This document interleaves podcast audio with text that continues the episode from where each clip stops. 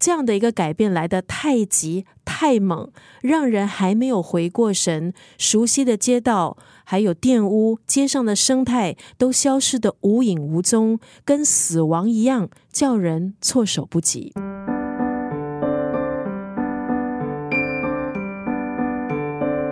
从阅读出发，两位阅读爱好者在密室里的悄悄话。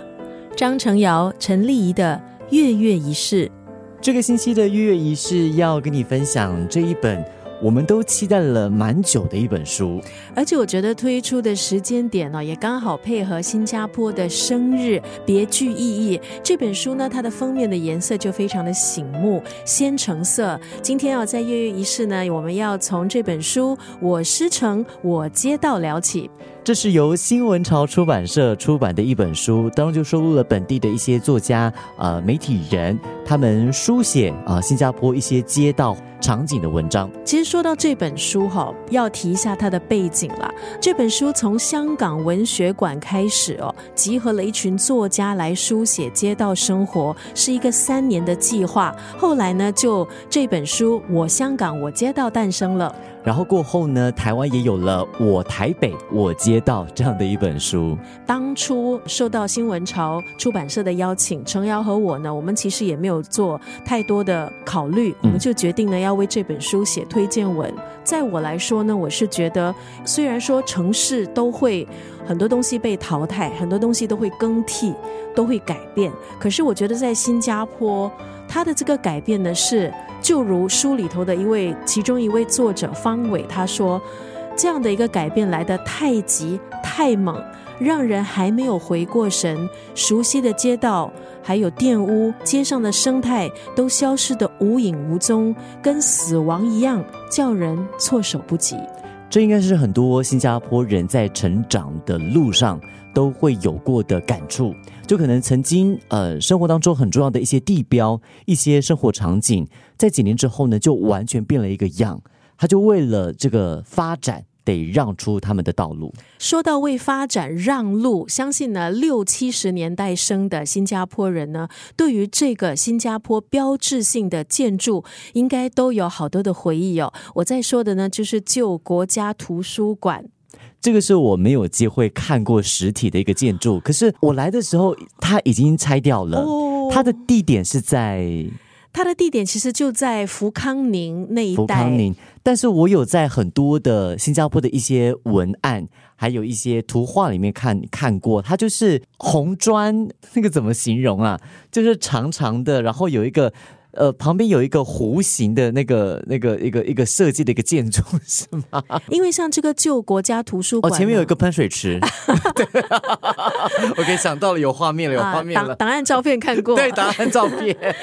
它是建于一九六零年，用红砖，刚才陈瑶提到的它的建筑特色之一哦，用红砖建起的本地第一座公共图书馆。可是很无奈的，两千零四年拆除，然后是让位给汽车隧道。民间的反应是怎么样的？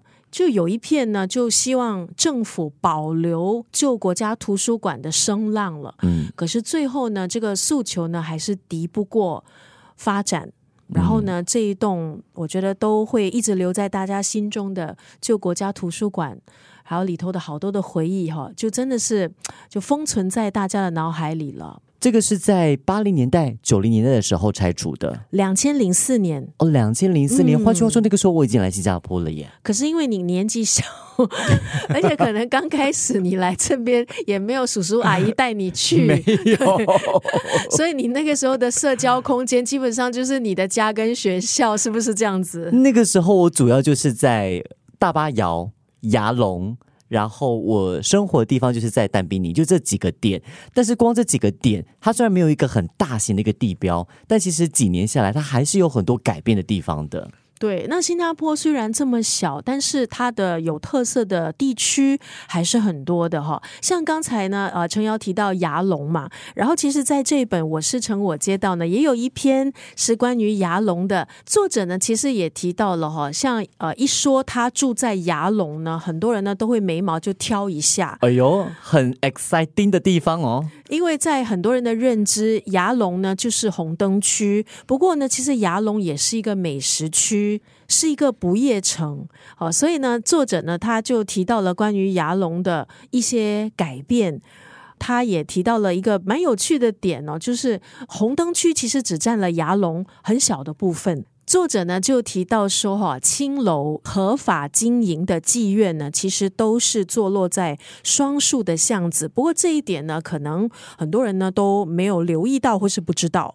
但是这个确实是你说不知道哦，但我印象很深刻。当时我刚来新加坡的时候。没有多少地方可以吃宵夜嘛，所以我记得那个时候呢，呃，每次晚上的时候，我姐姐跟我姐夫就会带我到亚龙吃宵夜。那很不免俗，他们就会为我介绍这个很有特色的地方。他就说这个地方呢也是新加坡的红灯区，然后去注意一下。呃，如果是双数，就是你刚刚讲的偶数的那个巷弄，还是门牌是偶数的。都是合法的青楼，合法的妓院。嗯，然后你会看到，就是可能会有女子站在外头，或者说有所谓的龟公在那边呃招揽客人。还有是牙龙一个很有趣的一道风景。新加坡给一般人的印象就是很整齐，规划的非常好，很干净。那在这样的一个地方，其实像牙龙这样子的一个地区，它是很有特色的，因为它其实就。在很多地区之中鹤立鸡群了，它就不像一般的地区都规划的那么的整齐。作者也提到呢，他在牙龙呢也发现哦，其实可能同一条巷弄里面呢，它有不同的宗教的一些建筑。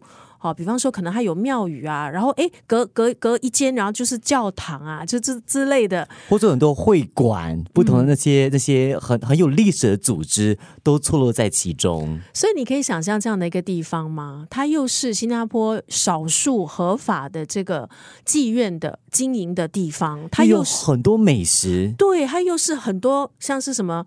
牛肉河粉啊，田鸡粥啊，豆浆啊，这些大大家都很熟悉的。那很多的宗教场所可以呢伫立在同一条街上，就形成了一个很独特的风景线。我觉得这也是新加坡跟呃很多城市不一样的地方。那为什么我们会觉得它很特别？可能在居住在其他城市的人来说，这个可能是很在习以为常的东西。但是因为新加坡它就是一个规划非常整齐的一个城市，反倒是这种。有一点点乱的地方是特别迷人的。那除了牙龙，其实这本书也提到的另外一个，我小时候呢也从我父母口中得知，它的另外一个名称叫做哈街黑街。对，也就是在 Bugis 那边。然后以前我就很好奇，那街没有街灯吗？怎么叫黑街呢？然后看了这本书，我相信程瑶也认认识了，重新认识了 Bugis 这个地区。当时我在阅读的时候呢，我也是特别的有感触，因为 Bugis 也是我刚来新加坡的时候我常混的地方。哎，你混蛮多地方哎，就是混 Bugis 跟牙龙，因为我以前住在吉朗巴鲁。哎，你混的都是那些很有特色、很有特色的地方，只能说当时我姐选的地方还挺挺方便的，就 Bugis 啊、牙龙啊。然后我记得当时我来这个 Bugis 的时候呢，是不是啊？那个时候已经有那个白沙湖广场了，然后好像。附近有一些大排档吗？还是那个是更早之前？我有点忘了。嗯，我我有点忘。那个时候，Boogie Street 还是有点半露天的一个情况。而在这本书里面，他就在追溯更早、更早之前所谓的这个黑街的历史。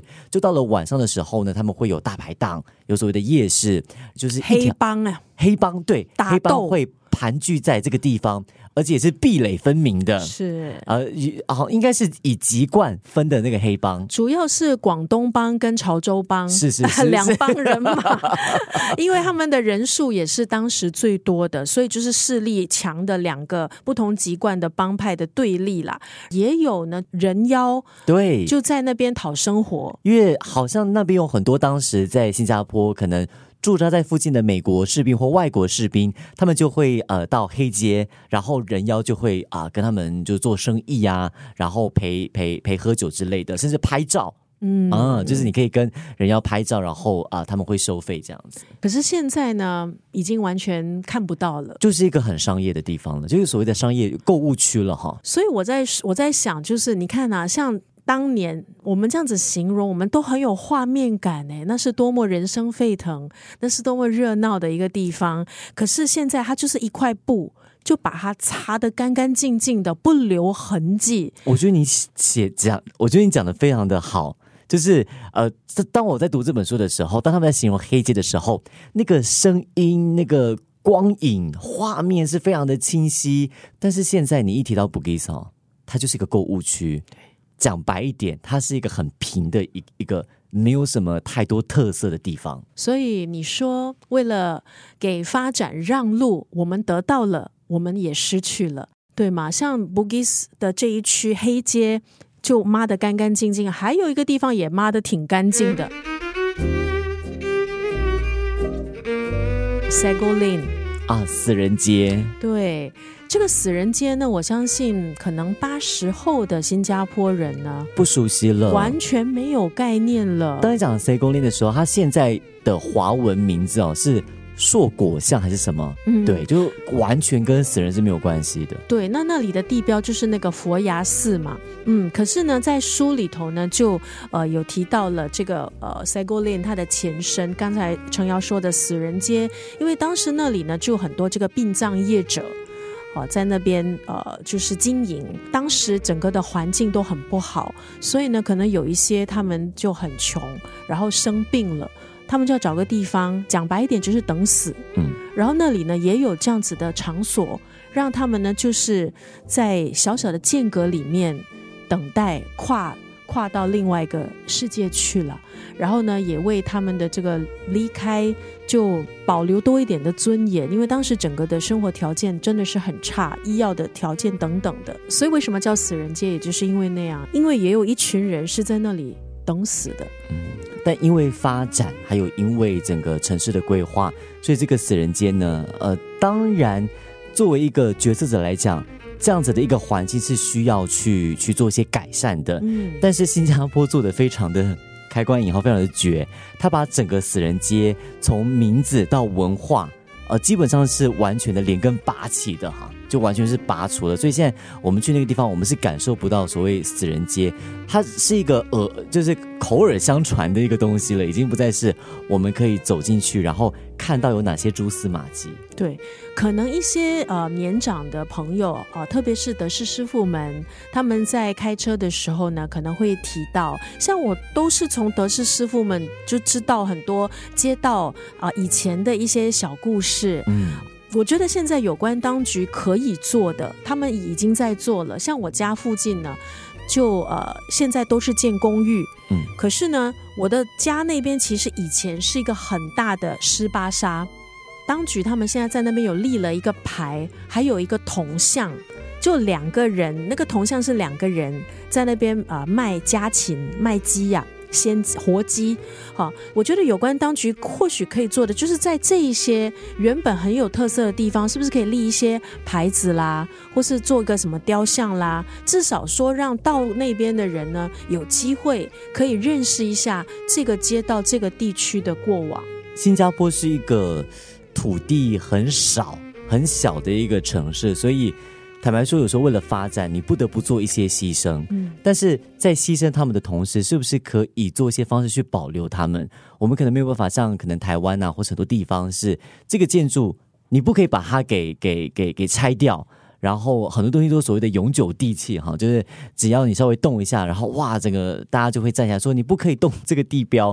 在新加坡有时候为了发展，你不得不做一些牺牲的同时，就像丽仪讲的，可以怎么样去保存？好像呃立一个铜像，呃把它用文字、照片或者是呃史记的方式给保留下来是一个方式。那么文学也是另外一种方式，就好像这一本《我师承我街道》，它某个程度也是在帮我们去保留那些。可能再过个几年，一二十年，就真的会消失的一些回忆，嗯跟呃新加坡的一些失去的风景啊，消失的风景。就如呃朱亚军呢，他是宝平文化社长兼总编辑，他也提到，就出版重要的一环就是标示一个时代的意义。在新加坡这样的一个地方，我们刚才提到了它的变化是如此的快速，好，很多东西呢都是就这样子就被。就被抹掉了。五年两五年十年，哎，面目全非，面目全非，可以这么说。真的，沧海桑田，你都不认得。你有时候真的都不用五年呢，哈。所以这本书的序。好，香港作家董启章老师呢，他就有提到了一个概念，这个概念呢，就是源自 Italo Calvino 的 Invisible Cities 看不见的城市。那这个概念我也觉得是很有趣的，就是呢，在居民居住的城市的下方造一个翻版的地下城。哇哦！然后呢，这些尸体呢，经过干燥处理，就被送到地下城，安排他们进行生前的活动。这些活动呢，都是死者们人生中最感到惬意的时刻，可能是跳舞的姿势、吹喇叭的姿势、做自己喜欢的工作。也就是呢，他把一个时代的一些场景，把它封存起来了，在地下。你不觉得这个概念既新鲜，但是又很诡异吗？又诡异又浪漫，因为地下就代表它是一个逝去的东西。就让我想到时间胶囊，就时间胶囊，我们都会把属于那个时代，好，可能上一个世纪哦的一些东西，我们把它封存起来，然后呢，若干年后呢，再把它拿出来，哦，原来我们走过这样的一个时代，好像这个概念，我觉得也是它很天马行空哦，就把那些尸体处理之后搬到地下，然后让他们在地下过另外一种生活。哦，开关引号生活，对对对，哎，我们鬼月做这一集，对，但说回这一本《我师承我街道》，我觉得，呃，我们分享了当中我们阅读的一些比较印象深刻的街道，那可能也稍微跟大家介绍一下这本书呢，它不只是一个介绍。新加坡街道的一本书，它其实是不同作家、呃，不同文化人跟媒体人，他们对新加坡的一些地区的一些感情。那这个呈现的方式呢，有诗、有散文，也有类似那种啊小说那种故事的感觉，所以阅读起来呢是非常有意思的。主编呢，来生呢就跟我们分享说，这本书啊预购的时候呢就很火了，是。然后在新加坡，我觉得也不是在新加坡，其实现在来讲要做出。出版很不容易，所以有这样的成绩，我们也替这个新闻潮出版社全体同仁呢，就感到很振奋。也希望呢，可以借由我们小小的这个阅读播客呢，让更多人可以认识这本书。现在在台湾哦，如果我们有台湾的听众的话呢，在台湾的成品。哦，在博客来其实都可以买得到的，好像马来西亚接下来也会上架。嗯，哦，即使你不在台湾了，你上上网呢也可以买得到。那当然呢，如果你上这个海丰书屋的这个网站呢，也可以呢买到这一本《我师承我街道》当中还有很多呃新加坡当年的一些呃历史照片呢，都是非常珍贵的。对于新加坡人来讲，这个是认识我们新加坡的。讲历史有点太沉重，但是是一些共同回忆、曾经有过的集体回忆的一个方式。那对于不是新加坡的朋友，呃，也可以通过这本书来了解一下新加坡的这些文化人是用怎么样的方式去回忆跟怀念那些消失的风景线。直到多年以后，上了中学的某年某日，突然被电视广告中一首由本地著名歌手李迪文创作的背景歌曲。人生故事所戳中，广告中出现的童年往事画面，配合旋律感人和歌词走心的背景歌曲，瞬间勾起了我在十条石干榜时的那一段童年回忆。